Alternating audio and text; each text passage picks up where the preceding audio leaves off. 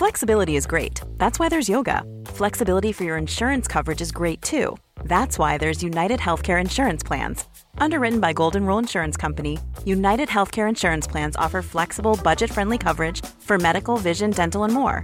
One of these plans may be right for you if you're, say, between jobs, coming off your parents' plan, turning a side hustle into a full hustle, or even missed open enrollment. Want more flexibility? Find out more about United Healthcare Insurance Plans at uh1.com. This is an RNZ podcast. My heels are killing me. Hello, I'm Sonia Sly, and this is the final episode of RNZ podcast. My heels are killing me. We head somewhere this time a bit unexpected, and this one's for the boys. Here is our chance to be number one. Undies, boxers, briefs, grubs, budgie smugglers, drawers, shorts, underpants, zippins, underdrawers, unmentionable, johns, jocks. Names for men's underwear. Now we're going to be exploring an iconic garment that has become something of an institution for men in New Zealand. So I headed to Te Papa to get the lowdown on our brief history. New Zealand was one of the first places in the world that was allowed the jockey licence. And this is curator Stephanie Gibson, So Lane Walker Rudkin in Christchurch the manufacturer behind the sportswear label Canterbury, got one of the first four licences beyond the USA to make the Y front in 1940 and helped outfit New Zealand soldiers for their overseas service during the war. So this poster is saying you need to look smart and you need to be comfortable under your uniform. Choose jockeys. Now, jockey was introduced to the US in 1935, and five years later, the brand arrived on our shores. And a lot of soldiers would have worn this type of underwear, singlet, and the short type jockeys. How do you think it changed their lifestyle and Men immediately liked them. They were comfortable and supportive and easy to wear. And you could have multiples of them because they weren't expensive. So it just would have been revolutionary. And ever since, it's been a brand known and loved throughout the generations, as illustrated in this old jockey's ad. Jockey Juniors are for me. Hey ho, pull 'em on one, two, three. Jockey Juniors are for me. And so now people think that jockeys are a New Zealand brand, but they're not. They're American. Mm. It's just that New Zealanders loved them straight away from 1940, and that's a long time to love a product. But it was the creation of the original Y front that changed things for men. A design based on the jock strap that men wore for cycling. So that's where the Y front idea came in. It's about how that binding is done around the sensitive area so that everything's held in place but it's comfortable. So it's the way the material is folded and bound and the way the binding goes right up to the waist. The waist takes some of the, the support You see, underwear hasn't always been so comfortable. So in the past, you might have worn something that was probably quite cumbersome. I guess it's probably almost like a long john that they were wearing. Like a long and john, apparently some of them had slits in the knees. Maybe leather waistbands, there would have been buttons, it would have been a little bit fiddly. Underwear manufacturers were always looking for ways to make underwear more comfortable. But in the 19th century and the early 20th century, you wore a lot of underwear against your skin because you wanted to protect your clothing from human sweat. So people tended to wash their underwear more than they washed their outerwear. So you tended to cover up underneath. And also people wanted to be clean and they really believed in the hygienic properties of underwear. So people wore knitted wool or knitted cotton, natural fibres. They were considered good for the skin and for circulation and airflow and for cleanliness. Uh, so you were very well covered. So you often wore down to your knees or down to your ankles. Then what happened in the late 19th century, early 20th century, people started to ease up all across the board, especially around the First World War period, and people became more active. I'm talking about both men and women here. So cycling was very popular. Boxing had a huge influence in the 20s, and people started to wear boxer shorts. So their underwear started to come up, started to become a bit more um, comfortable. Sport is hugely important on freeing up underwear and being a lot lighter and shorter and easier to use and look after. And Papa has some pairs of men's underwear in their collection. New and, uh, used. We have a 1950s pair in our collection. We actually don't have a pair from the 1940s. Underwear is not something that particularly men keep and offer to museums. But even I can't get my head around the idea of donating a pair of worn underpants to a museum. I guess they reveal more about a period of time than we might think. So it's actually very rare for a museum to have men's underwear. We have quite a bit of women's underwear. They tend to keep theirs, especially their special pieces. Like from a wedding trousseau, for example, you might get beautiful embroidered underwear. But men tend to wear theirs and then throw them out, so they wear out. This actually has come from a member of the Seddon family, this pair. The Seddon family have um, donated many wonderful items of clothing to us over the years, usually very fine clothing worn for, for state events, but we also have this great pair of just everyday men's underwear. There are also some brand spanking new underpants still in the original packaging, with the price tag on, no less. Y front underwear, 100% cotton, and these ones were bought on sale for seven ninety nine, um, reduced from eight dollars eighty. So cheap! And not to mention some very loud briefs. We got a whole lot of pristine packaged underwear from the 1970s from a Lower Hutt woman, and she had lovingly looked after them. They'd never been used, and she gave them to us a few years ago. And we've kept them in the packets because the advertising, the packaging itself is interesting. And the names of the products, like Holeproof underpants here called Underdax. Mm. It's hilarious. And these are patterned synthetic men's underwear from the 70s. which just goes to show that underwear moves with the fashion of the times. The 70s was about easy wash and wear garments that were loud and proud and didn't need ironing. And in the 70s, they started using synthetics, synthetic fibres, which upset um, people because they thought that wasn't very healthy to wear nylon against your skin. But because people by the 70s are washing every day and it hasn't been such so much of a concern. But in the 19th century, you might wear your underwear for a few days. So um, people felt that you really needed to have a natural fibre against your skin. So they're pushing the boundary. You know, they're trying to sort of break people's dependence or habits of buying white underwear, white cotton underwear. In the 70s, you started to have a lot more colour and pattern come into men's underwear. And Stephanie thinks too that the role of underwear has shifted. Given that in this old jockey's advert there are guys milling around a locker room in their undies, maybe she's right. but the game nearly gone. I can't open up and who's the big John? People are getting so much more used to showing their bodies. You know, the whole health and fitness movement, particularly in the 80s, where you shape your body, you shape it through exercise and diet. It's up to you to make your body look great. Uh, you don't have to hide it anymore or shape it anymore with undergarments. And that's, that's the world we live in now. I hit the streets to see how important underwear is in men's lives. I mean, do they even care what they're wearing beneath their clothes? Very important. I suppose very because it's an underlayer. Boxes or briefs? Briefs. Chafing, bad thing. I don't wear budgie smugglers for Okay. that for that exact reason. I normally two Mondays inside out because they've got stitching that rub you on the inside, so it's more one piece. Do you go for any particular brand? Nah, just whatever's cheap. So you're a tried and true Oh. Y front fan, Yeah, for all my years, yes. even from as a boy. Yes. Um, yeah, boxer shorts, fitted, yep. Bonds ones, actually. They're jockeys, I wear jockeys, yep. They're just a little bit more expensive. If someone buys them for me, I'd wear them. All right, um, so it's a bit of a treat. Jockeys are a treat. Yeah, they're the best. And jockey has always been about form as much as function. from an innovation point of view, I think Jockey has got its strength and, and its, I guess, its brand reputation. And this is William Radford. He's based out in Melbourne and looks after the marketing side of the Jockeys brand. Is sort of where it, where it's all started, and innovation is still something that we continue to deliver. We develop products every every six months to launch the market, which is continually evolving.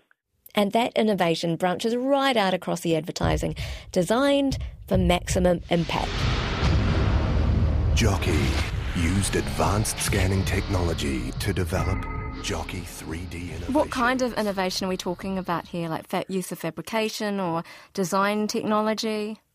So it can come from the way that a product fits the body, so the way that we cut the fabric, the way that we sew the fabric together.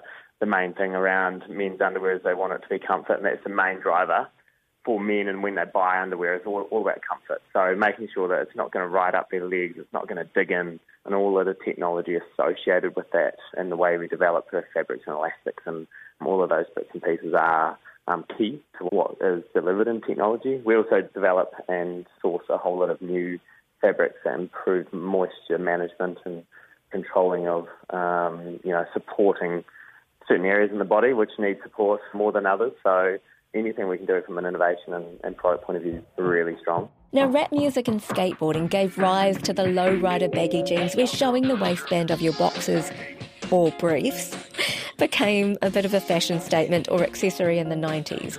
And designer brands like Calvin Klein latched onto the craze with an underwear line of their own. And back home, All Blacks player Dan Carter even stopped traffic back in 2004 when he first appeared on a billboard. You might have thought Dan Carter was our Undie ambassador, but soon we'll have to share him. From London to Latvia, the All Black will be the global face for jockey. Uh, in terms of um, aligning ourselves to a high performance sports athletes has been um, a really key driver for us, and we've done that as long as I can remember back. As we align to those athletes and their activities and also their personalities and, and how they bring their brand to life and connect with the brand is really important, delivering an authentic message. So, and we continue to do that today with the All Blacks. What I find really interesting about the way that men's underwear is advertised in contrast to women's is that today socially there's a movement towards body positivity, but I've yet to see a men's underwear advert with, I don't know, like a guy with a bare belly or someone that's not quite in shape. Historically, women have been the main purchasers of underwear for the men in their lives. Is advertising targeting the men or the women here? Yeah, oh, it's a really good question, and I think um, this is probably somewhere where the market's changed significantly from a marketing how we communicate our brand to consumers. So we have run and campaigns called Real Men, where we do feature real bodies, real people, alongside our athletes. So to make sure we are benefiting and talking to the brand in, in both ways, and finding ambassadors and personalities that people idolise, as well as connecting to consumers through um, real life, is really important probably from a who's buying the product. You know, we've always had the belief, and, and probably more from an anecdotal point of view, that men are a little bit lazy and don't want to go out and do their shopping. Um, and from a past research, I've seen that more uh, females have been purchasing underwear. However, that has significantly changed in the last sort of five years. Do you buy your own underwear? I do. I'm very particular. How often will you go and buy Oh, them? when I see a few holes in, in them old undies, yeah. More men are, are definitely taking control of their underwear purchases and wanting to wear and source the products that they think are comfortable instead of getting the delivery of underwear that they always had in the past that they've put up with. Put up with, that's interesting. so, you know, we see around 80% of purchases are actually driven by men these days, which is a massive change in terms of how we've got to communicate the brand's product features and benefits. So, what are some of the features, for instance, that you might get in a, you know, across two different types of jockey underwear? We've got a performance range, a sports and active range, which products where it's got, you know, moisture wicking in the fabric, moisture wicking in the elastics. You're not going to hold body sweat when you're doing um, high performance exercise. It won't ride up because it's got elastic around the legs. All of those things make it comfortable for the environment that you're wearing it in. Versus a, we do a range which we call our international collection, where these are really fine, uh, lightweight fabrics to be worn under suits and tight pants and that sort of thing, where they're not going to be chunky and you know ride up and cause irritation. You know, we go into sleepwear, we go into those ranges too, which are, are specific for those purposes. My next question felt kind of obvious to me as a woman. Do you think guys want to feel sexy in their underwear as well? They want to feel like they're confident and fashionable in their underwear. I think sexy is probably not the right terms in terms of what they want to do. Comfort's the main driver of the purchase and far outweighs any main driver from a consumer, but men want to be more and more fashionable in terms of their, their purchasing, so we need to tap into that from a, how we deliver our seasonal product ranges and colourways in our product. Well, I wasn't sure if I was really buying into that argument, so I had to put the question back to the boys. Do you want to feel sexy in your underwear? No. Yeah, I do. Good ones, you got the holy one for work. I go for more comfort. Presentable if you get your Yeah. pants off. What about colour? I mean, if it's pink, it's pink. If it's going to be like neon like your vest, are you going to still wear it? Oh, I mean, if it's a, a fresh pair of undies, why not? Would you ever wear a G string? Uh, Have you? Have you no, I haven't. No? If you paid me enough, maybe. Depends what sort of movie I'm making. Okay, okay, enough of these shenanigans. Back to William. We get a lot of international trends coming through. Some that we never see disappearing, you know, camouflage in sort of different ways, and bright colours are coming through. And a lot of stuff that we see is, depending on the different ages, a really simplistic, sophisticated line um, where there's not too much colour. So it varies by age group. Has the design for the Y front changed much? No, that's one of our probably our core features from a brand point of view that we don't change our products once we've launched them. And Y-Front's a classic example of that. It's still very similar, if not identical to the item that was launched in the 40s. The innovation's probably taken over since then. I think the Y-Front's um, designs around comfort and coverage. The product is delivered um, through a unique heavyweight interlock fabric. It's developed definitely around support around the crutch and the front, accessibility too around uh, making it convenient for certain moments throughout the day when you need it to be convenient. Now, if we look at the kind of the broader fashion context, because we can't deny that, you know, if you're in the, the garment industry, un- underwear is part of that. Does Jockey have a range, or are they looking towards creating their product in a way that is sustainable? Yeah, so we have a future view on the way that we're approaching that, and it's not something that you can change overnight. We've got a lot of policy that we've got in place around how we manage um, our sustainable future uh, and the products that we deliver. So we've got a plan where we're looking at um, different fabrications on our current ranges and new fabrications to enter into the market.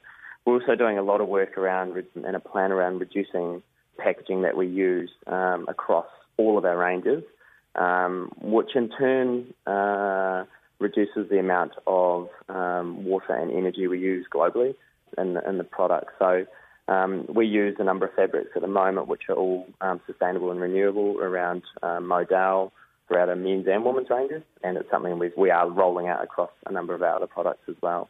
But we uh, want to have a view that in the long term we've got a really sustainable future. Underwear is an essential that people have to have, but I wonder if to some degree as well, it has also become something that is now considerably more like a luxury item you know, the old adage of you put a pair of socks and undies in the in the stocking is still very strong and relatable to a lot of people. In terms of probably global um, impact from a global market, everybody needs underwear at all times, except you do notice people make their underwear last longer. So the old favourites where they're you know getting all holy might just last a little bit longer and they'll hold off purchasing a bit longer. But we do see that sales are still fairly steady across the range, even in an economic downturn, um, because it's effectively an item that everybody does need. We just don't see the purchase frequency as often as what we would normally. That was William Radford from Jockey, and you also heard curator Stephanie Gibson from Te Papa. And that was the final episode of My Heels Are Killing Me, a podcast looking at fashion and the garment industry here in New Zealand. Thank you for those who have followed the podcast. If you'd like to go through the back catalogue of interviews and stories from Heels, head to rnz.co.nz or to Apple Podcast, Podbean, Stitcher, Radio Public, or wherever you get your podcasts.